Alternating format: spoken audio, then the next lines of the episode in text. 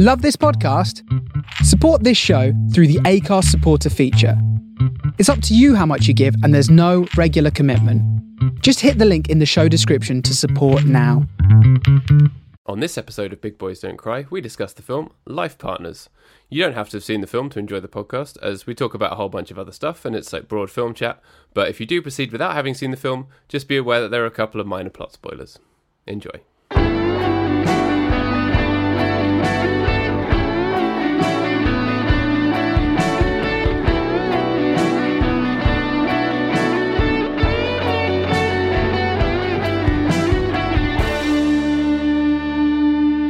What up? Hello. Oh, nice shirt, you. you douchebag. Um, yeah, I thought I'd wear it especially for you. Thank you. Yeah, I I love the the red stockings. They are my favorite team in the bases ball. The the the Crimson Feet are the best of all of the sports teams ever. Yeah, they actually are doing very well Um, so far For for those of you uh, who are listening in who cannot see it, um, I recently bought a Red Sox jersey, um, mainly because I love the city of Boston. Uh, but as a secondary measure, it was to ensure that I piss off Paddy as much as possible. Yeah, the, the Red Sox are the worstest team. It's a shame because Boston, as you say, is a really cool place. I've been there once and I really, really liked it. It was really nice to walk around. But yeah, I support the Toronto Blue Jays. They play in the American League East with the Red Sox, and the Red Sox have a lot of very good players and are very smug. So they can suck it. I think all of the big teams are very smug, though. This is true. This is true. Yeah, the Yankees Um, are pretty smug too. Yeah, and um, when it comes to um, like American football, obviously everyone hates the, the Patriots, Yeah, um, who again are very smug and very successful. yeah. Um, It's basically because I don't like success. and that's why you support the Blue Jays. Yeah, basically. Although, to be fair, they they made the playoffs 2015, 2016. They did all right. They have won the World Series twice, two years back to back. So that's something.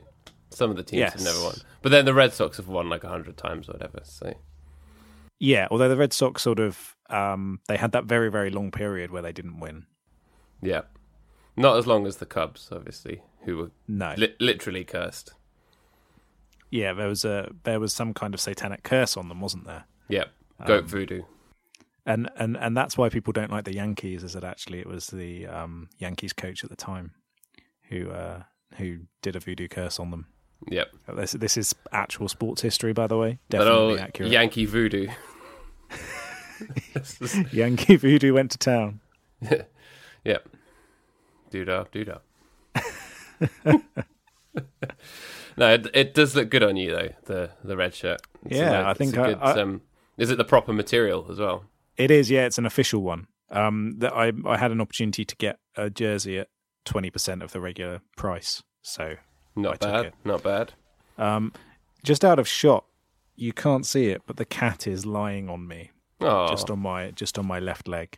Um, she was asleep until I started setting up for the podcast, and then she came downstairs, and I was like, "This again." And and it seems as though every single time I start messing around with setting stuff up for the podcast, she becomes awake and starts running around and scurrying around and attacking things. And there was a brief moment where she was messing with the dials again on the mixing desk, and I was like, "Oh no!" But actually, for now at least, she's content and asleep on me. I So I'm going to try and move as little as possible. okay. Yeah, don't don't do any gesturing. Don't do any of your the wild flailing that you do. It's probably good that this isn't like a video podcast because what our listeners can't see is that you're flailing all the time. Like while I you're am- talking, your arms are just everywhere. I am one of those wacky inflatable men outside car dealerships. that that is that is what I do permanently. The the tube the tube the guys who have the right tube air arms. Yeah. Yes. Yeah. Uh, yeah, that, that, and that's my tri- signature move at shows as well, isn't it, Paddy? When people come to see Palomino Club play, Yeah, it's remarkable that you can play bass at all with the way that your arms are, but somehow you manage it. it's because I, I sing all of the bass parts into a microphone instead. Yeah, so although, the bass guitar itself is just for show. yeah, I've I've become an expert at mimicking the sounds of a bass guitar with my mouth. Like um, Um, like like the guy who did um who did all the music for Seinfeld. You know, um all of it was just done on the one guy's mouth. It wasn't even a real bass. It was just a guy going up to yeah. a mic and going.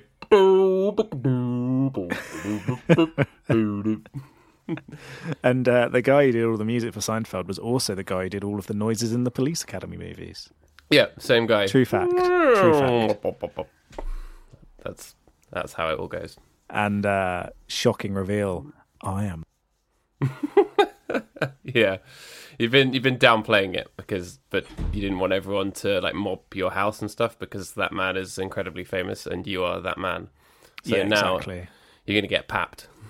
I went through a lot of plastic surgery to not look like I was in my twenties um, and black in the 1980s. Um, And also to make sure that you could do musical instrument stuff with your mouth. So you got an actual trumpet grafted onto your face, just coming slightly out of your jaw at the bottom. So you can go wow wow wow wow. yeah, exactly. I'm. I am a uh, biomechanical nightmare now. Yeah. Um, though I generally manage to cover it up by wearing sports jerseys. yeah. That's why that's why you um you're able to wear a Red Sox jersey because they all like to blow their own trumpets. oh snap! Wow wow. At least they have trumpets. Blue Jays. Yeah. The Blue Jays have flutes. They all have French horns. Yeah. Actually, I really like the sound of a French horn. It sounds They're not warm. They're not actually French, are they? The French horn. No, and it's like the cor anglais as well, which is French Yeah. for English horn, is a very non-English instrument. It's like a, a clarinet with a big a big bollock on the bottom. It's a very Exactly. um, very strange and ugly instrument. And in um, the only time I can think of the cor anglais ever being represented in popular culture was you know there's that episode of Peep Show where um, there's a new guy at Mark's work. It's quite early on. I think it's like season two. And there's a new guy at Mark's work who Mark starts hanging out with, and it turns out that he's a massive racist. Oh yes, yeah. That guy plays the cor anglais. and you actually get to see him playing it as well because it's the same episode where Jeremy gets a commission for an advert for Honda because he knew the guy who um who's making the advert and he's composed like the worst piece of music imaginable imaginable and Daryl the racist comes in and plays his cor anglais on it and it's terrible. Hence proving that racists can't create art. no, they cannot. Only only bad art. Yeah. Yeah. Um, there's there's no there's no um no black it's only black and white. There's no middle ground, nothing at all, no complication. Racists can't do good art. That uh, it's entirely true. If you're racist, you put down your pencil. I once saw Nigel Farage trying to paint a horse and it just looked like a sausage. Uh, yeah, Jacob Rees-Mogg tried to write some erotic fiction um, about. It, it was basically like um, Atlas Shrugged, but with lots of penises in it.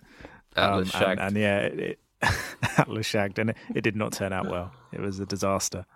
Um, it was about as unerotic as it's possible to be. yeah, um, much like Jacob Rees-Mogg himself. Yes, indeed. So obviously we have to celebrate the fact that the Beano that earlier this week sent him a cease and desist letter telling him to stop impersonating Walter the Softy. And seeing as we were the first people to ever point out his resemblance to Walter the Softy, I think um, we deserve some of that sweet, sweet money when it starts rolling in to the Beano. So, Beano, if you're listening, give us your money. Yeah, come on, Beano, stealing our ideas. I know you haven't got as much money as Disney, but you're still on our list. Yeah, exactly. Everyone's on our list. Our list if of you've potential taken anything. benefactors. yeah. It's like great expectations. Um, but uh, yeah, I felt so vindicated when I saw that from the Beano. Because, like you said, I, I haven't seen anyone else saying that apart from me and you. Yeah. And and coming from the official source of Walter, um, it made source. me feel it, it exactly. It made me feel very very happy to see that. yeah. Um, and yeah, so I love it. Well done, Beano. Yeah. But give us your money. Yeah, well, well done.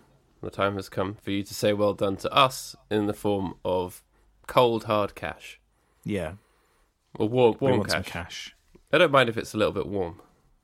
I'm all right with any form of Yeah. cash. You know, sometimes you get you get a coin. Someone gives you a coin and it's a little bit warm.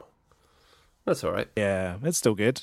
Yeah, Still use it to buy a can of Coke. Although possibly not now that we've got the sugar tax.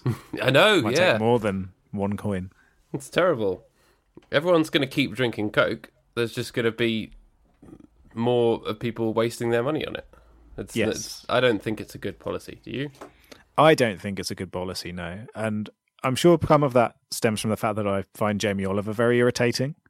Um, But I, I still like, I don't think it's a very, I don't like those, and, and it's effectively a flat tax on everybody. Yeah. Um, it tars everybody with the same Coca-Cola brush.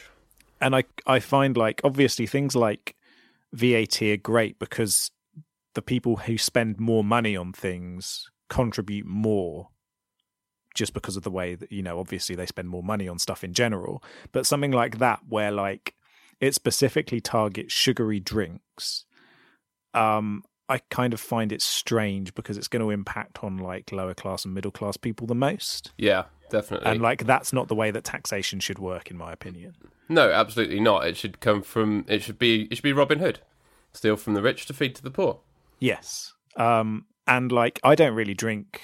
Um, I I've cut out full fat sugar drinks from my diet almost entirely, so it's not going to impact me too much. But I still find it a little bit uneasy. Yeah, Um, I, I don't generally drink fizzy drinks that much. Occasionally, I might have a Coke Zero um, of a lunchtime if I've forgotten to bring my own lunch into work and I go up to the cafe. They have Coke Zero and it always looks nice and there's nice cold cans. I'm not immune to that, but you know the the way it should work is that if a regular a regular Joe goes into you know a, into a shop and wants to buy a can of Coke, 50p for you, sir. If Jacob Rees-Mogg walks in in his top hat and tails, for you, sir, hundred pounds, and he'd be like, all right, whatever, because he can afford it. that's exactly how it should work. And also, people that rich don't really know the value of anything, so they'd quite happily give a hundred pounds for a can of Coke. Yeah, there's so many um so many things like that where they've asked like David Cameron or Boris Johnson or whoever like what's the price of a pint of milk or whatever and they don't know. Like they wildly wildly off figures and stuff. It should be like that. It should be just that shopkeepers have the like and even like big supermarkets and whatever have the discretion to charge whatever they want to anyone that they think is rich. They they have like a tiered system where you know how at the moment when you go to a supermarket, uh, you see those little signs saying like if you look under twenty five, we might um we might ask you for ID. Now Yeah. it's like there, there's like four different brackets of how rich they think you are, Yeah. and like the top one is just like if you come in here with a cane and a monocle, we're gonna rinse you of all your cash. Yeah, and it's like you know how when um if the kid behind like serving you on the till is aged between sixteen and eighteen, they have to get an adult to approve it. It's like that. Uh, Sorry, I'm gonna have to call my supervisor. Kelly, is this guy rich or not? It'll be like they have to they have to call up someone who is of the same level of wealth. So it's like, I'm sorry, I'm going to have to call Yeah. our, our wealth management expert. Yeah. Um, and, and calls up, and then they come downstairs, and it's like, "Oh, Tarquin, hello! I recognise you from school. Yes, this guy's fucking rich. Charge him for everything." like every Sainsbury's just has a rich man who sits out the back and waits to be called up to verify the other people's richness. They're sitting there next to the security guy at the front desk. Yeah, just just chilling out, reading reading Horse and Hound. Yeah, exactly. Yeah. Um, and then yeah, they just get called up, but they've still got to wear like uh, they have to wear like uh, a Sainsbury's tabard over their suit. A nice one, you know. Uh, or, or maybe they have trim. like a i think maybe no they should have a sainsbury's suit so it's like a really nice bespoke suit apart from the tie is orange and has sainsbury's written over and over yeah. again Or that it's that Something like weird that. purple that's not quite a purple color that they have to wear. oh yeah yeah I don't know what um, you'd call that color even.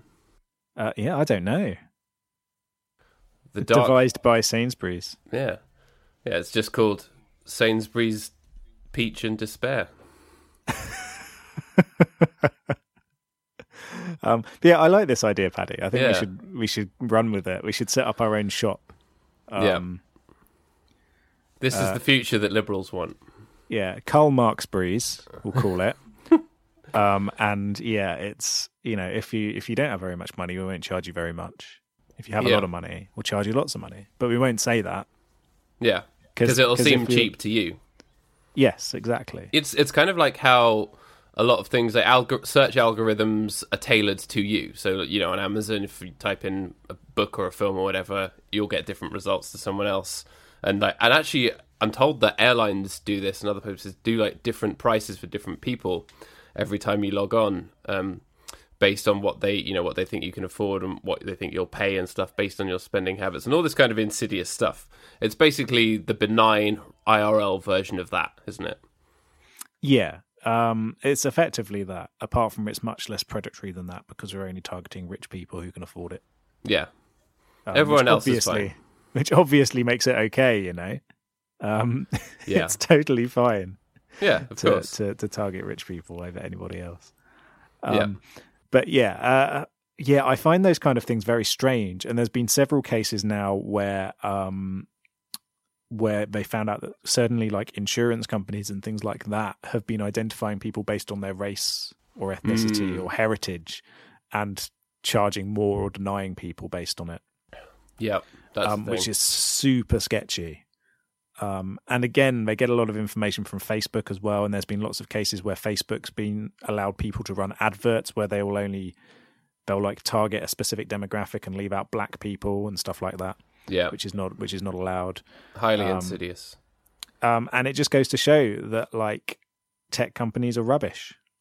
Yeah, And like I, I read this amazing article the other day about there's this tech startup that thinks that they can provide impartial news via an algorithm, and it's like, no, you can't. I'm sorry, yeah. that's no. not going to work. You you can try to make it impartial, but it will always be skewed because lots of people have lunatic right wing opinions, and you're going to have to include them in the mix somewhere. And then there Yeah, you go. you- Eventually, like you'll you'll have all of the lunatic lunatic left wing and all of the lunatic right wing opinions, and it is just going to be seize the means of production and then set fire to everybody, and then that's that's going to be it. That's going to be your impartial news source right there. Yeah. And then there'll be the centrist dads will take to the streets to go for a jog and then go home. Yeah. Um, have you heard about this new centrist party I have, that is yeah. supposedly in the works from the guy who made LoveFilm? Yeah. We've got a bunch of money from a guy who made a business, then sold it to Amazon. Yeah, great. Yes. Um, and and their idea is to be like a centrist party um, that sort of like takes lots of ideas from either side. And I kind of understand the frustration is if you're if you're centre left or centre right. At the moment, there's no one really there for you apart from the Lib Dems, and obviously, no one wants to vote for them. No. Um, so I understand that frustration, but at the same time, like it's going to be very, very difficult for them to get anywhere under the current political system in the UK. And Yeah. at best, all it's going to do is steal votes from probably from Labour, I imagine. Yeah, definitely. No one who no one on the right will be interested in that. So it'll just take votes away from the kind of people who don't want to vote for the Tories because they realise that what they're doing is evil, but don't want to vote for Corbyn because he's not particularly competent, or they think that he's too left wing, or they buy the idea that you can't be left wing because you know, or people who still kind of realize that the Tories are evil but still think that capitalism is okay because it works for them. It's going to attract those kind of people, I guess. But, Yeah. Um, it's going to attract those people. And like, I'm not particularly fond of the Labour Party under Jeremy Corbyn. Um, like, I voted for them because obviously the alternative is is terrible, terrible, terrible Theresa May and a bunch of incompetent loons.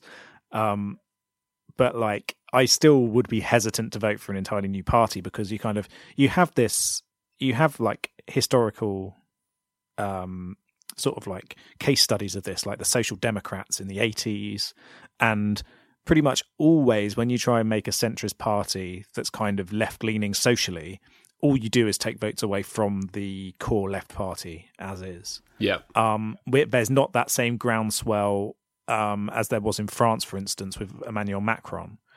Um, there's Yeah. not that that case where everybody is so unbelievably corrupt that someone who's entirely fresh can come through and just sweep the board. the French system is very different, and it's not driven by you know a sort of very very backward tabloid culture. You know the the ability of a centrist party to address that kind of real fundamental issue at the centre of British culture and politics. Just there's, there's I can't see how they could do that, no matter how much money they threw at it. So yeah, I don't th- I don't I don't think, it's going to work. No. Um, and like I do have, you know, some queries about a, a party that's supposedly going to be like left leaning and pro NHS, but at the same time wants to curb immigration. I'm like, yeah. mm. I mean, obviously you've got that in the Labour Party at the moment, but it seems as though if you try to grab too much from both sides at the same time, it's very hard to create a coherent policy. Yeah, it's it's not going to be completely incoherent, and it's not really taking a stand on anything. If it's to stand up and say, "Okay, we want to stop Brexit," then that might be a whole different matter. But I don't think that's on the agenda, is it?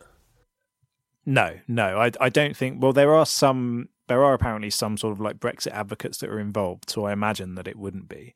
And again, if you had a new party that was basically like, let's stop this absolute horror show that is Brexit, um, that would probably do quite well in Although, certain areas. Having said that, I think the Lib Dems ha- ha- are anti-Brexit, or they think that it should be stopped, but they've only got eight MPs or something. So, but that's still eight more MPs than this completely new party has got, and they're not really getting anywhere, or not mm. really being able. They're not really able to influence things in any meaningful way.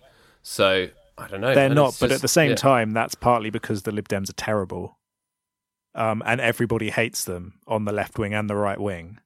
Um, so all they've got really is their core support of people who stood by them through the fact that they helped contribute to a government that murdered a hundred thousand people, and then stood by that decision afterwards. Um, so yeah, I don't, I don't think, I think the Lib Dems are like they're kind of done, and I they really need to sort of. It's going to take a long time for them to um, pull back to where they were before, if they ever can just because of the way that they were complicit in that Tory government that then led to Brexit in the first place. Yeah. And because of the way that Tim Farron is obsessed with gay sex. Yes, yeah. Um, so like they they've they've had several very bad missteps um, over the last few years, which is a shame because they were a very attentive party. And like on a local MP level, they were great and they really cared about their constituents. Um, and in local politics as well, um, so like councils and things like that, they've always been wonderful, but unfortunately, because of the decisions made by the top chain, it's kind of really damaged them.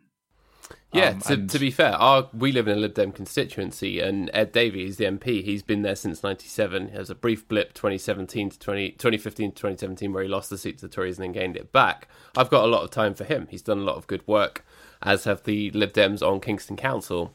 Um, but overall, it's just such a it's difficult. It's difficult to make that into something really, really meaningful at the top level to address the fact that we're all being screwed by the Tories.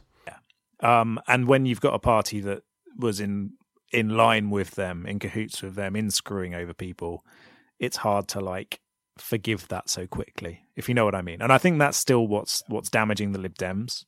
Um, and like I've I've I voted Lib Dem before, but it's it's going to take a real sort of change of direction from them and like for them to stop kind of saying, "Oh well, we did what we had to do." It's like, no, you didn't. You could have quite easily allowed them not to form a government and stood by your principles. Yeah. They always say that, and then when you look at people's voting records, it always shakes out differently. And actually, that applies to Labour almost a lot more because there are so many kind of things like this recent free school meals vote. Like, why people don't just vote against things where they know that they're evil. Like, it's I don't understand it. It seems like it's big. It's political operation to vote with vote for something that you don't necessarily actually agree with because it's seen as playing playing politics in a certain way you know or that if you if you actually vote how you believe like how Corbyn was doing on the back benches for however long that you're not actually operating politically. I don't know. It's all just the whole system is fucked. It is. It is. Um and yeah it's it totally sucks. And all the parties suck but this new party is also going to suck. Um, so I don't like. I don't really like parties, to be honest. In uh, political parties or house parties? All parties. I don't. I don't like to party. But you know what parties looked great, Paddy? What? All of like the lesbian parties in Life Partners. That's true. Didn't I, you want to just jump into those parties? I would go fun? to a party where it was how many lesbians can you fit in a Subaru? I would definitely attend that party. I mean, obviously, we would not quite fit in, not being lesbian. No, we wouldn't. But, we wouldn't be allowed to get in the Subaru, and that's fine. But like, feel like there, there's clearly like some like LGBTQ plus events going on. Sword um, fighting. it all looks like sword fighting, um, which all looks it all looks absolutely amazing. And yeah, like um, like Life Partners seem to do a really good job of like bringing that kind of lifestyle to life in a really organic way, and it felt really really genuine, don't you think? Yes, it did. It didn't feel forced to me in any way. I mean, I'd be interested to see what anyone out there who is a lesbian made of it because maybe maybe it didn't. But to me, as a as a straight man, that seemed that seemed great to me. It seemed like it was all fun and they weren't overdoing anything or pushing any particular point. It was just like this is what her lifestyle is like. It's slightly different to her friend's lifestyle, but they all they all get along and she seems to be having a lot of fun. But then there there are think other things like she's always dating women who are younger than her and less mature and that kind of thing. So there there are hints of the other parts of it that aren't as um as much fun, I suppose. Yeah, yeah. And and like it it shows um a a sort of like there's this and and, and it kind of it, it's an idea that kind of stems for a lot of people who are really obsessed with becoming something major in a creative fashion is that inability to move from like the mid 20s to the late 20s to the 30s and kind of being stuck in that early 20s mindset um where like things like careers aren't important but at the same time you have to maintain it at a very basic level um, yeah, and that's and that's quite where quite a lot of the friction comes from between the characters in this film as well. Is that inability to move forward with things in a positive manner?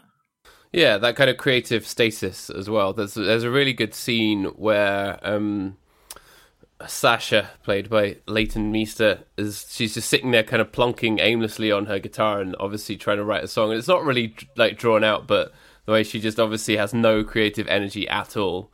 Um, is really really interesting, and it's a it's a good way of portraying all that stuff. And especially there's a lot of people around there who are all like, I want to be a writer, I want to be this, I want to be that. Um, where it's it's kind of gently poking fun at that and kind of di- portraying that kind of creative desire in people without coming down on the side of you know everyone is doing this and they're doing it and they're great um, when actually they're kind of a bit privileged, like a show like Girls did a little bit. Even though I thought it was a really good show, it was all a bit actually how do you afford to live in New York and do all this stuff.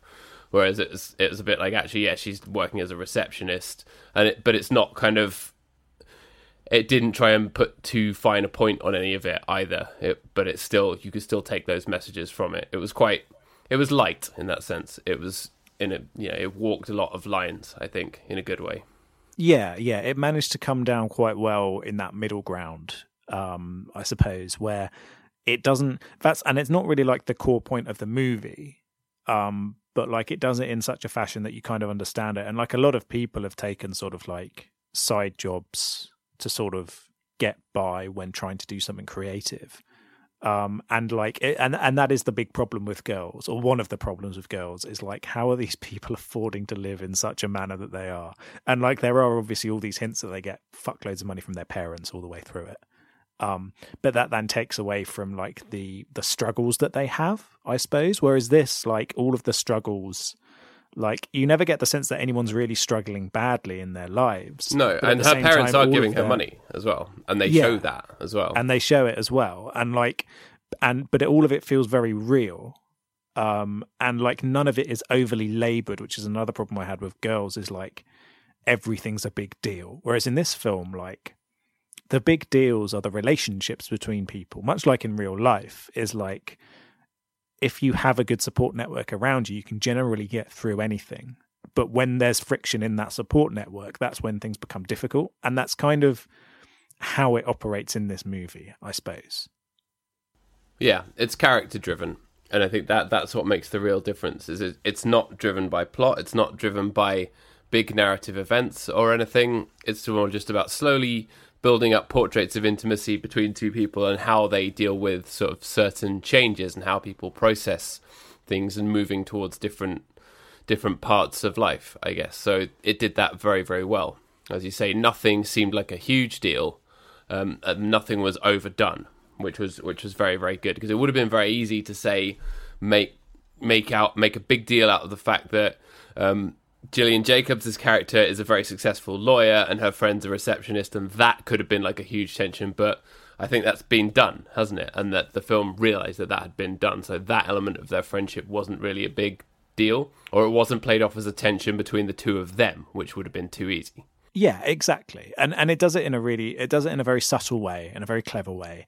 Um, and instead it is all about the changes that happen. And and what I like a lot about this film, and part of the reason why it stuck with me since I saw it the first time, is that it deals with the side of relationships that's not often talked about in film, which is like how you integrate someone's friendship groups and very close friends when there's such a heavy change in your life.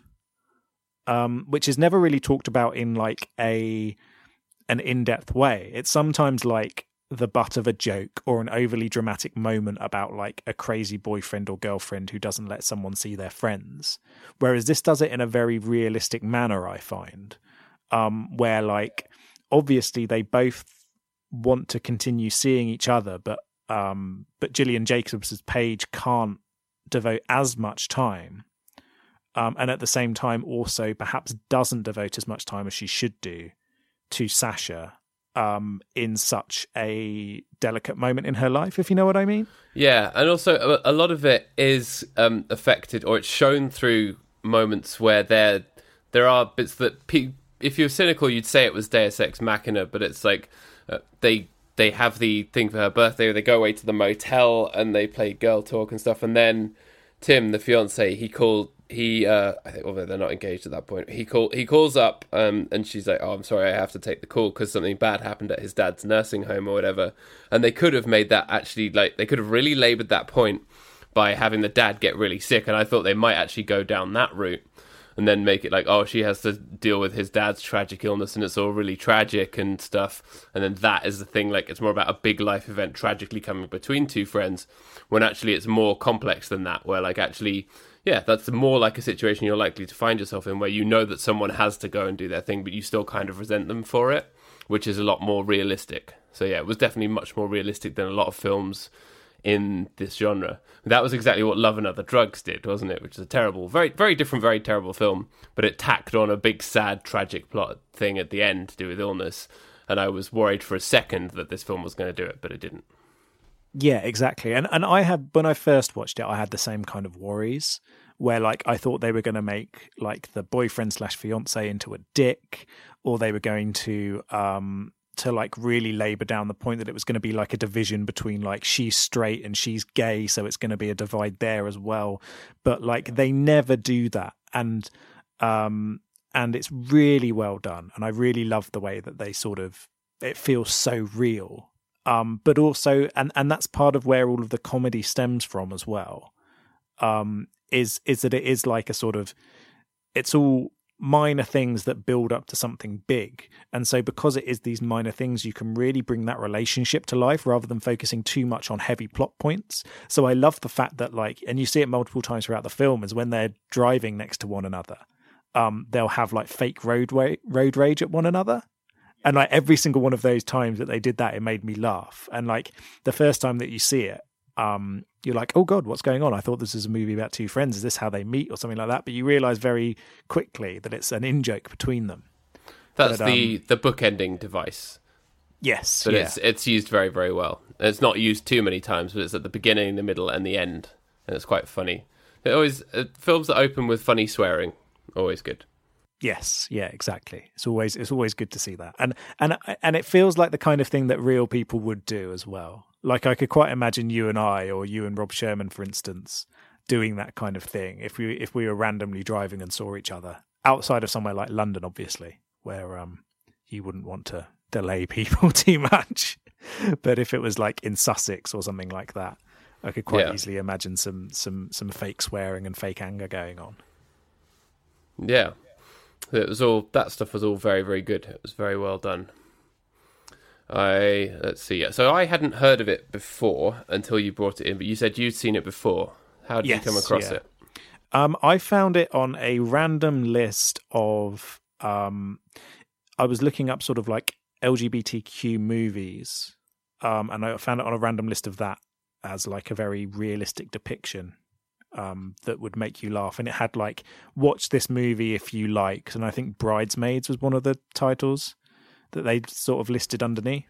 Oh right, okay. Um, and I thought, oh, okay, yeah, I'll give that a go. So Katie and I watched it, and um, yeah, and it's not very much like that at all. Obviously, there's that same sort of like overarching friction between friends deal that they've got going on, but like it feels very, very different. Um, there's there's no real slapstick in this movie whatsoever. No. Um, but There's um, no but yeah, so I, I saw no, there's there? no silliness in this film. The only silliness comes from like deliberate silliness from the characters themselves when they're having a joke. There's no like farcical humor, as it were. No, there's no. No one takes a crap in a sink in this movie. no, or in the middle of the street. no. Um, and and would I like it more if there was a scene where someone crapped in a sink? Possibly. It's one of your essential elements, isn't it? Yeah, I mean, a point has been taken off because there was a lack of crapping in sinks in this film. And for me. I want every film to have a scene where they play tennis in slow motion to "Dirty Deeds Done Dirt Cheap" by ACDC. That's, that's one of my um, one of my all time faves. yeah, that's our prerequisite for every movie. And so far, there's only been one film that's actually done that. Yeah, Um, it's such a great song both of because the chorus is literally just the title of the song. no other words in the chorus. Much And like so um, ACDC, isn't it? yeah, ACDC are really good for that, aren't they? So like Thunderstruck is the same, isn't it? Yeah. I was surprised not to have heard of this film when I saw that it had a, a couple of people in it that I had heard of. Not like huge stars, but also Adam Brody, a main man, Seth from the OC. I mean, I know he's never perhaps reached the heights of true, like, massive stardom, but he was he was big at a particular time and place, I think, for people our age. But um, it seemed to have had quite a low budget and not really had like a huge release and stuff. And I think it's interesting that there must be probably a lot more films like this around that don't that maybe didn't get the release that they deserved or the recognition that they deserved, and now they're just kind of lurking in the depths of Amazon Prime, maybe not even Netflix in a lot of cases. And like, how are people going to find these films when they're actually very, very good and probably deserve a lot more of people's time than I don't know Peter Rabbit or whatever the fuck's at the box office? yeah, Peter Peter Rabbit can get to hell. Yeah, um, and and and yeah, that and and that's the kind of thing where I did watch this movie, and the first time I watched it, I saw it, and I only I only saw it last year, I think, or the year before. Um, and I and I watched it, and I thought, why is this movie not bigger with people? Because like it's it's you know it's not like an obvious film for people to watch. It's not got that that obvious box office appeal, um, because it's not got that stupid humor to it. It's a very clever movie in general. Um, but at the same time, this is the kind of film that should be like a sleeper indie hit that like lots and lots of people who are into cinema go and see. Um, but it hasn't really had that either, which always really surprises me when something like that happens. yeah, and sometimes the reason is that the film sucks, but in this case, and yeah, that, that is sometimes the reason. But here, that's not the case at all. And it, and it's got some relatively big names in it. So like Adam Brody, obviously, um, like a heartthrob back in the day. Um, you've got um, Leighton Meester, who has one of the most fun names to say in all Yeah. of showbiz. um, who you know, obviously a, a pretty big name. she's she's in um, that show, The Gossiping Girl, which I've I've never I've never seen, but Uh, yeah, she is in that that uh, that series, uh, "The Girl Who Gossips." I think it's called. Um, and yeah, it, and so like it's got relatively big names in it. Um, obviously got uh, Gabourey Sidibe in it as well, um, who's always a really al- always puts in a uh, an interesting performance, um, and has done quite a variety of stuff. Um, and um and yeah so it's a bit it's it boggles the mind that it didn't do better than it did or isn't better known than it is Yeah, I and I think the only reason is that there is just so much hashtag content out there now, isn't there? It's the competitive nature of the film marketplace. That not every film is going to get that kind of big marketing budget. or Whatever. This was an indie film. It was a directorial debut. It was based on a play that the the writers um, had already done, um, but they still managed to get some quite big actors in it. So that's the part where you think maybe this, if the studio is willing to spend money getting these actors in it, did they not have a bigger marketing budget? I don't know. I'm just it's it's curious anyway. Yeah, and I think some of that might come down to the fact that some of the names in this were only have really sort of risen since this movie came out. So I mean that's not the case of Leighton Meester or Adam Brody, for instance, but like um Gabourey Sidibe after this has gone on to do things like American Horror Story and stuff like that. I'm not sure whether this came out before or after Precious, which is her big break. Um and then like Kate McKinnon has a small cameo in here, and if if she'd been if this had been released like last year, for instance, off, off the back of her success on um, Saturday Night Live and uh, the Ghostbusters reboot, um, where she was easily the best thing about that film, um, it um, it maybe would have been a bigger pull. It's it's one of those things where for for me the Ghostbusters movie, um, people hated it or people loved it, but in reality the it kind of fell in a middle ground where there's quite a lot of stupid stuff in it that doesn't quite work um, because it's quite sort of an action based film. The fact that they kind of let them do a lot of ad libbed dialogue right. and they kind of let people run with the scenes, it made it all feel quite sloppy. Yeah. Um, so rather than quick, punchy humor like in the original films, all of the f- scenes are quite meandering, and then they're sort of like uh, bullet pointed by um, by random acts of action where they fight ghosts. Yeah, um, I don't know if you know this, but ghosts aren't very good at improvising. No, they're not, and and neither, uh, particularly CGI ghosts, are really bad at improvising because oh, not only yeah. are they supernatural and so strange in nature, but also you've got to plan that stuff really far in advance. Um, so like, yeah, so the fact that it um it had that weird weird blend of like improv humor from lots of very very funny comedians with clear action set pieces, it didn't quite work as I think they intended.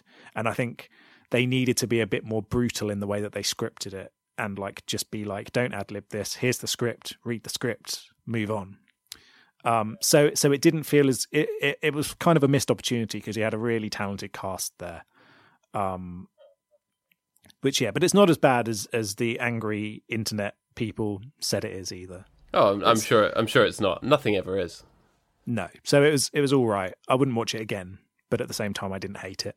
And Kate McKinnon's great in it, which is probably worth watching it just for her performance. Cool. Yeah, it's a great um, cast.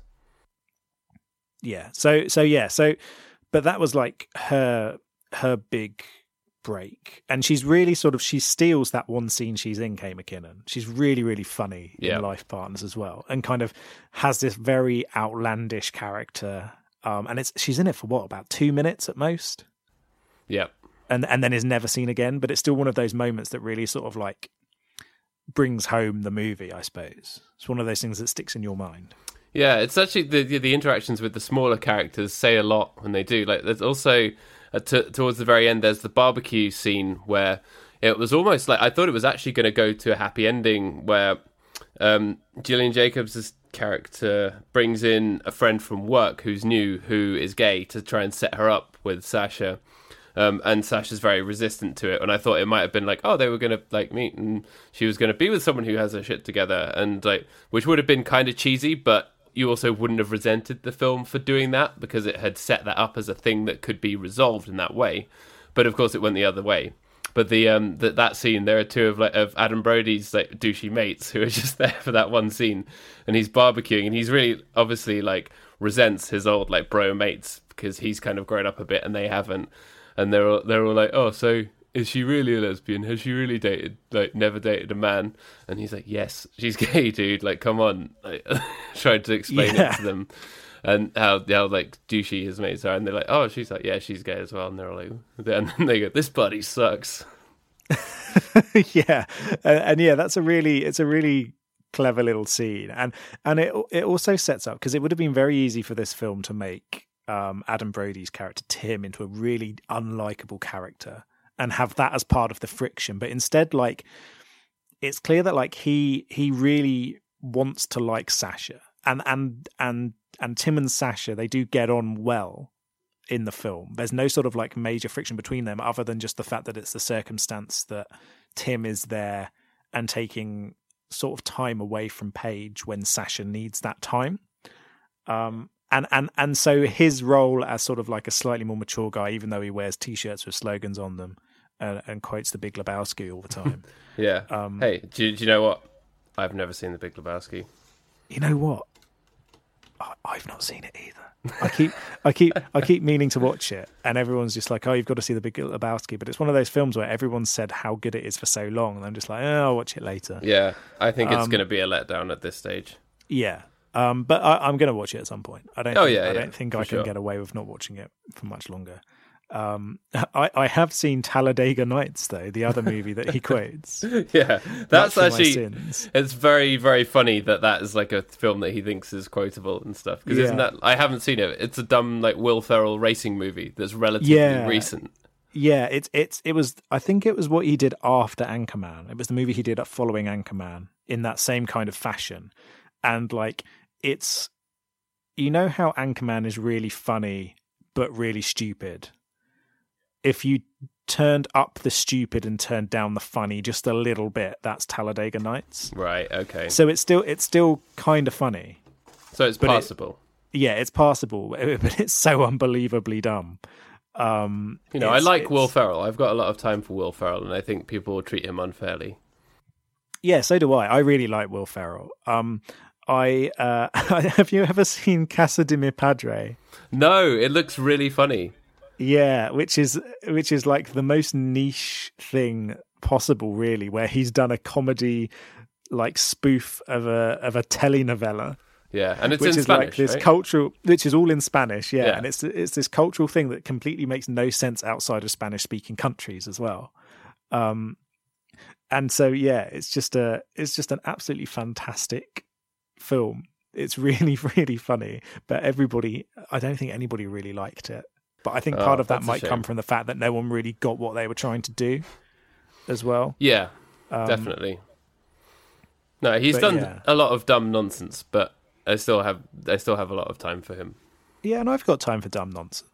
Oh yeah, There-. There's always time for dumb nonsense. that's that's what we're trying to do here with this podcast, right? exactly, exactly.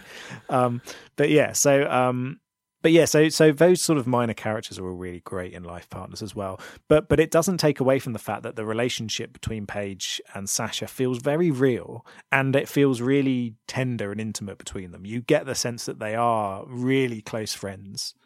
Um, and and even though it's very subtly done, it doesn't feel that it doesn't really feel boring or anything like that which which is that very close. It's a very thin line to walk again, and they managed to do it expertly. the film it spends just enough time on the scenes that develop their intimacy um, that you never feel like it's pushing it too much and that then there's enough time on the scenes with the other people as well that the you know the scene length and the, the way the scenes come together is very very good and you know i think the reason that films often struggle with this is that watching as one person observing the intimacy of two other people is kind of a strange thing to watch isn't it and I think to try and depict that on screen is not an easy task. And a lot of mainstream films don't do it. You actually find it done better in, I think, more independent films or more low budget films as well. That's like, um, it's more of a mumblecore thing almost, actually, as well, isn't it? Just kind of exploring the intimacy between two people without it being too plot driven, I guess.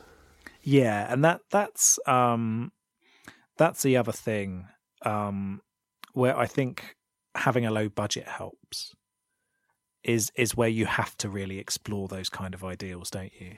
Yeah. Um, you know, you've only got this house and this set and these scenes and whatever. So, you know, you have to make the best of what you've got. And it did. Yeah, it really, really did. But it was well it was well put together as well. I think the writers themselves managed to put in a lot of good details that I think might have been things that were personal to them. Like, you know, they're gonna play girl talk or they, they enjoy watching Next Top Model or whatever, but things that are still intimate between the two people but still accessible to you as a viewer because you could be like oh yeah that's the kind of thing me and my friend might enjoy or whatever whereas sometimes when intimacy is depicted perhaps it's almost not accessible enough to you as a viewer which is a, is a difficult thing to get right on film Yeah, that's right. It is a difficult thing to do. Um but they managed to do it very well here. Um it's yeah, it's it's it's it's handled very well. And like I've I've read online that actually like their their sort of status as close friends is like mirrored in the relationship between the writer and director and it was two writers and one of them directed. Yeah, Um, that so that totally makes sense. Yeah, so it's clear that it did kind of like it kind of mirrored real life in some fashion, um, and and that that definitely works to its favor. Yeah, I, I, it's the kind of thing where you look at that and go, it probably has a lot to do with their personal experience. Yeah, so yeah, it's it's really great, and and and, and all of that kind of stuff works incredibly well. Yeah, but the intimacy with um, Adam Brody's character Tim was very, very interesting as well, in the way that that developed.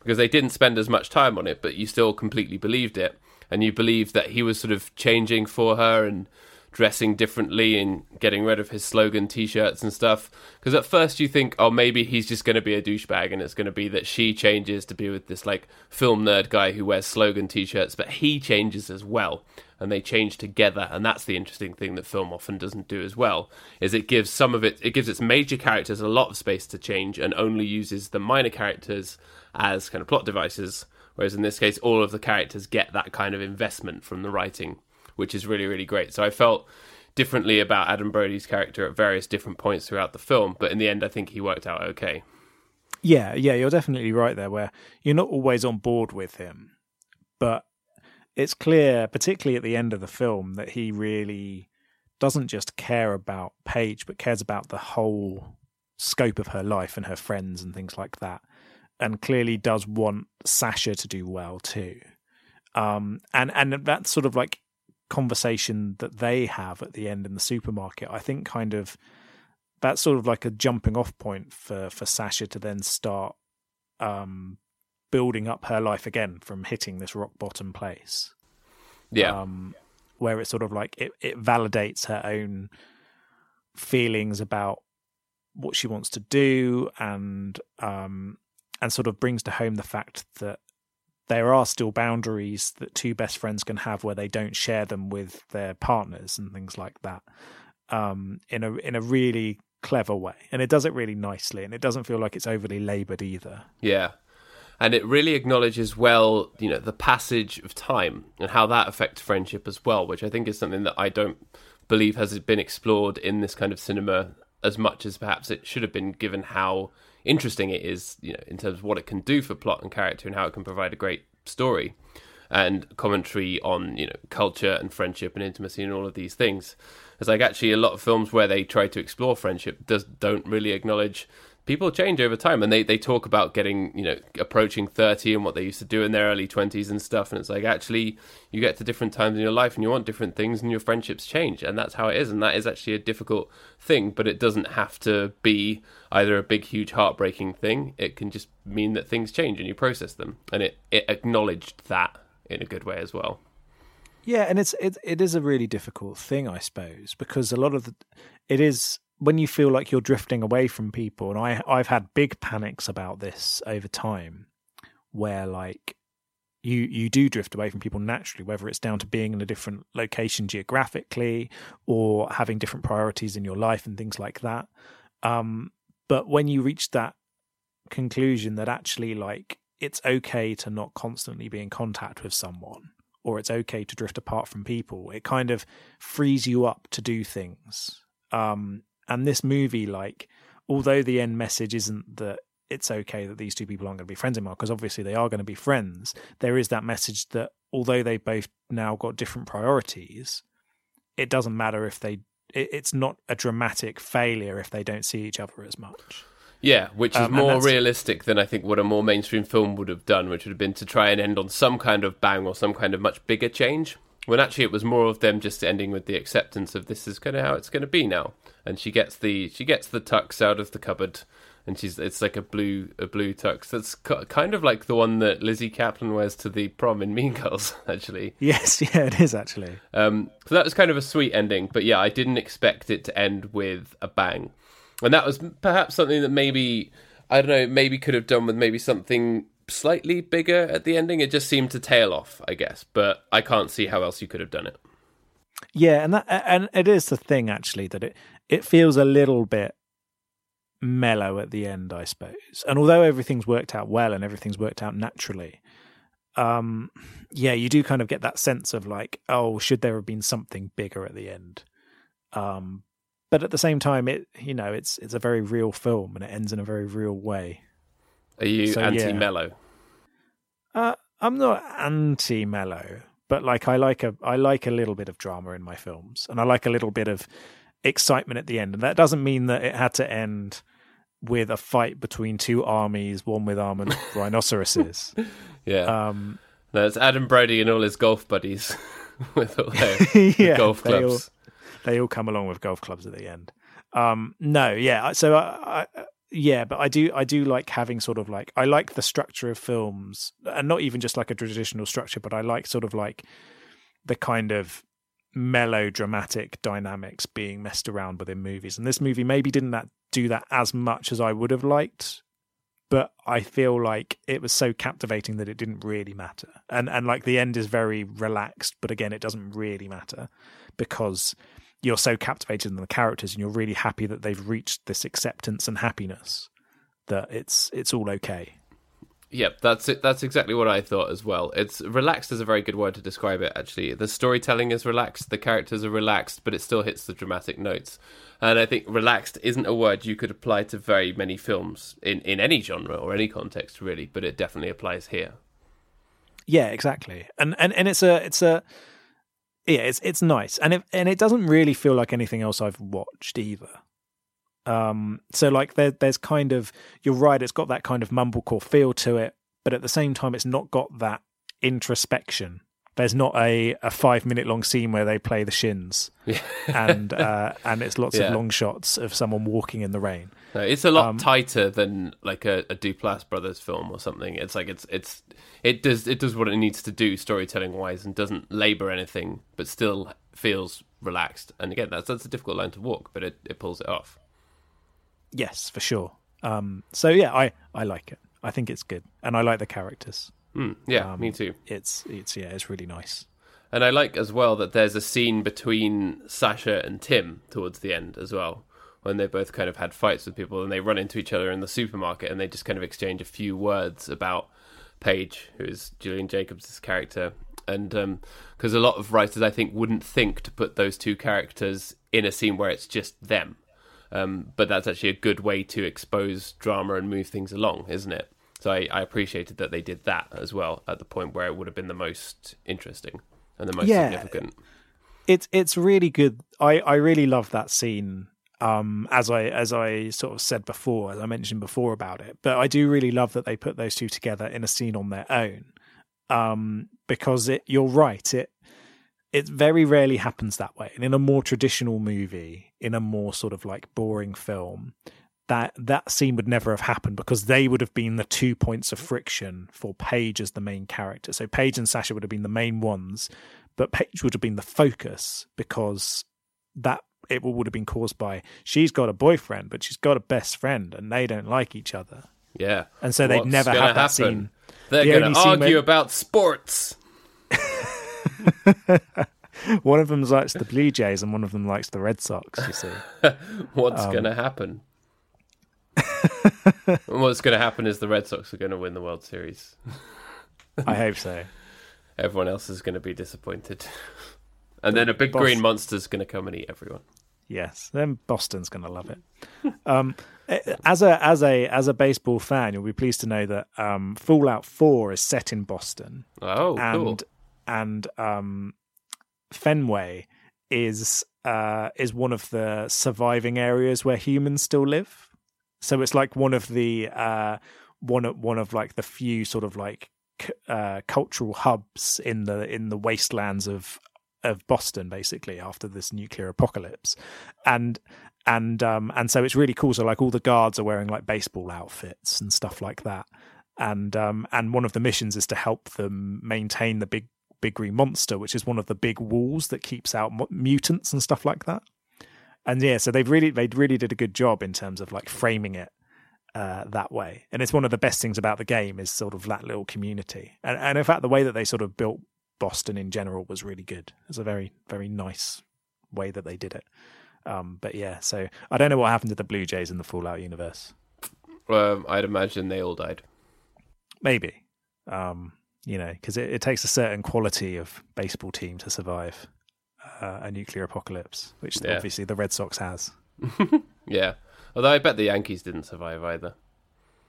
Yeah, I, what what I would love, and I don't know if it happens in any of the DLC, is if there's like a, a mutant raider group wearing Yankees uniforms that invades invades the Boston area in Fallout 4 and then Yeah. like it's all a last stand between people who are wearing Red Sox outfits and Yankees outfits.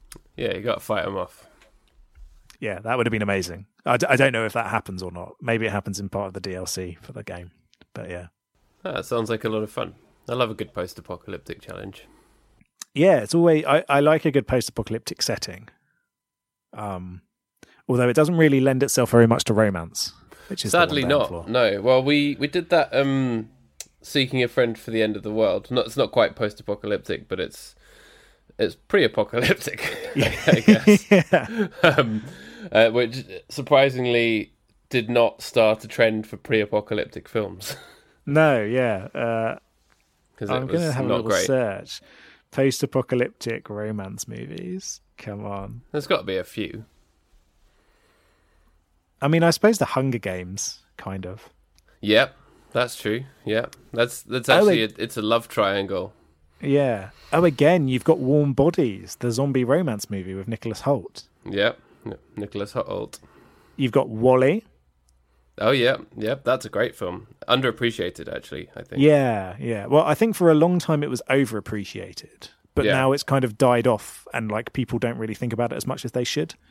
I think Um, Pixar have just had so many smash hits since that it's been forgotten. Yeah. Um. Whereas, yeah, I quite like it. I think Um, it's great. Yeah, and and then they've mentioned Zombieland. I'm not sure whether I would count Zombieland as a romance. There's a, there's a, there's some romance in it, but it's primarily just a straight up comedy. Um, Cool. But you know that's that's our rule, isn't it? As long as there's even the thinnest of a romantic subplot, we'll watch it. exactly, exactly. Um, and then they've got um, the host as well, uh, which is another. That's another Stephenie Meyer. book, Stephenie it? Meyer, yeah, Yeah. yeah. I have not read it. Um, no, I have not read it either. That might be an interesting one to discuss, actually, considering we did do Twilight before. Oh, yeah, we could do. We could. Um, we could follow up on it. Yeah.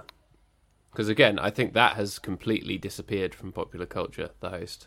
Twilight still does well, but I don't think anyone's really buying those books or watching that film anymore. Yeah, yeah. I think you're right there. Yeah. oh well, It's because it doesn't have wolf voice. It's true. It's true. Um, Yeah. Anyway, Do- um, yes, Do we have anything else to say about life partners? The phrase life partner always reminds me of that. I've mentioned this on the podcast before, but that Peter Serafinowicz sketch where Jeremy Clarkson's gay and he has a life partner called Raoul who's in the car wearing tiny shorts. Oh yes, Yeah, it's, um, it'll, it'll always remind me of that. But good title. Again, it does what it needs to do, makes you think about the the nature of intimacy and such.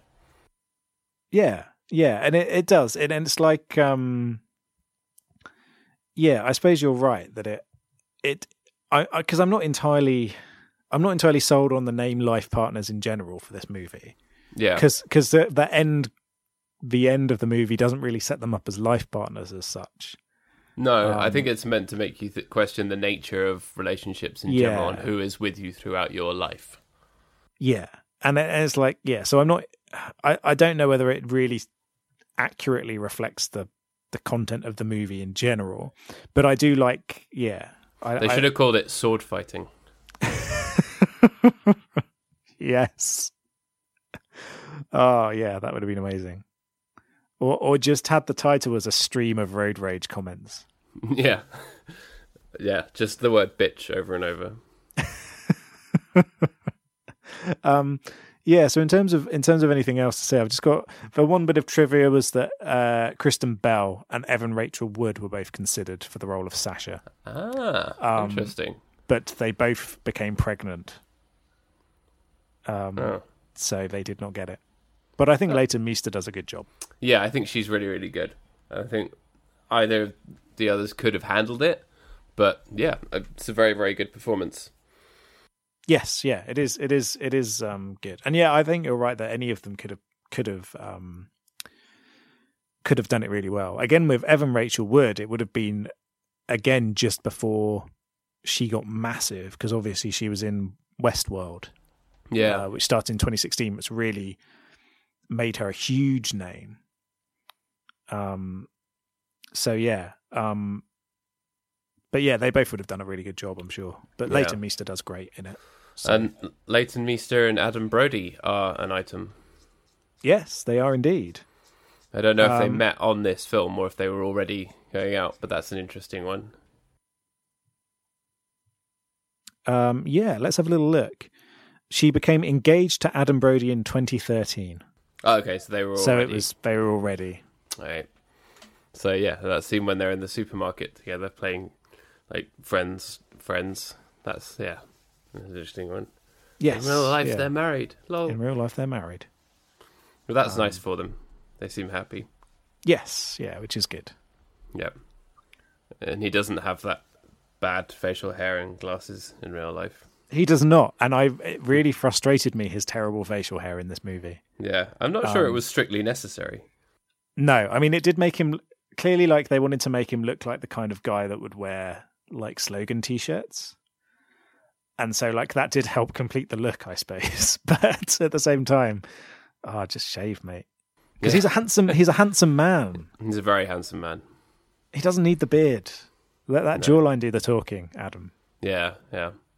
It it is a real shame to see a beard on a on a good jawline. It's why I don't shave, because obviously I've got a perfect jawline. Yeah, you have.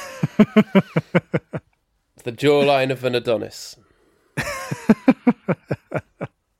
Disclaimer: I do not have the jawline of Not, Adonis. um, I'm making a little Not joke. Lord Adonis. No, who, who is? Um, I, I made this point on on Twitter the other day. Is that Lord Adonis?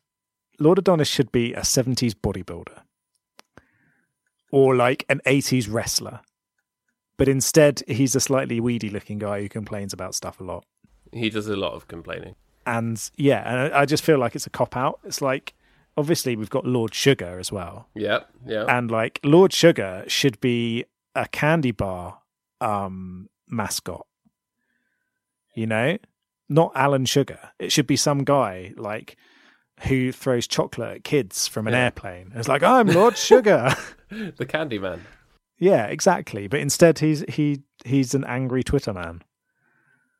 Um so yeah, I feel like the entire House of Lords should be disbanded based purely on the fact that it's lying to us with these two people. Definitely, you know, ignore the fact that it's an undemocratic, unelected body, which you know that actually sometimes holds the House of Commons to an account in a in a decent-ish way. You know, never mind all that. None of the lords are doing crazy lord things, so it's a problem. Yeah, exactly. And I, I, I, hate it. I hate the fact that Lord Adonis is not a really muscular guy walking out covered in baby oil. Yeah, he comes into the House of Lords and just picks up Lord Sugar, throws him down, smackdown. I've got an objection. Check out my guns. Starts flexing. Yeah, Um, that has never happened in the House of Lords, and I think that is much to the detriment of the British political system. yeah. Well, to be honest, that's probably slightly elevated from where political discourse is at now. So, you know, Are you saying that the next prime minister should be decided by a wrestling match between Jeremy Corbyn and Theresa May? absolutely, yes. Although the the one thing obviously that would make that better is if like John Prescott came in with a chair and just smacked Boris Johnson with it. Just bam. Yeah, Um, okay, I'm on board with this. Um, Yeah. Shall we start a change.org uh, petition? yeah, definitely, because that's the most effective way to get anything done. Yeah, I'll, I'll get it started today. We'll, Hundred percent success rate. definitely. Although, can you imagine if something like that got how many how many uh, how many signatures does it need to get to be debated? Ten thousand. Not, it's not that many. Like, No, it's not. We could definitely do this. yeah, If some if some if some cheeky people on social media picked up on it, yeah, we could definitely get uh, next prime minister decided by WWE wrestling. we'd only need the support Um, of a couple of lords, I reckon. I reckon we could get it done. And I few, reckon that- few retweets from our main man, Lord Adonis, would do the trick. yeah. I mean like I still don't trust him because he needs to get swole. yeah. Um We need to we need to do a training montage. Yeah, We, Uh, the he- fight, the wrestle can't happen, happen tomorrow. We need at least He forty needs to push it to the limit. to plan a montage. Hold on, I think someone's at the door. I'll be back in a sec. That's cool. We're nearly done, aren't we? Paddy, is that Nicolas Cage playing the mandolin? yeah, it's a beautiful night. And you think about falling in love. Oh, Yeah, that would have been perfect. that would have been my my final entry for the cage challenge. That yeah, Wow. that would have been wonderful. Um, Was that the postman, It was the postman. the Sunday postman? Uh, well, it was a it was a delivery that could have fit through Ah. the letterbox, but they clearly Ah. wanted to ignore me. Those Uh, podcast ruining could put it in. jerks. I know. How dare they? oh dear. Uh, Um. So, uh, do So, you have Look out for our res- wrestling parliament change.org petition. Um, yeah, no, get I, on it. I, I think um, I think that's it for this. Yeah, good, very good film. Um, very enjoyable. Deserves much more recognition than it got. Um, a lot of fun and you know very very realistic. Portrayed intimacy and friendship in a very very good and interesting way. Had very very good characterization and yeah, it was it was enjoyable. It's a very very enjoyable film to watch. Yeah, and I, I agree. I really like it. It's um, it's not your usual film, and it's not your usual film that talks like vaguely about LGBTQ plus stuff either. It um, it does it in a very different way, and it's not really the focus, which is sometimes quite nice. Is sometimes it's good to have a film that talks about that subject matter without it that being the central focus of it.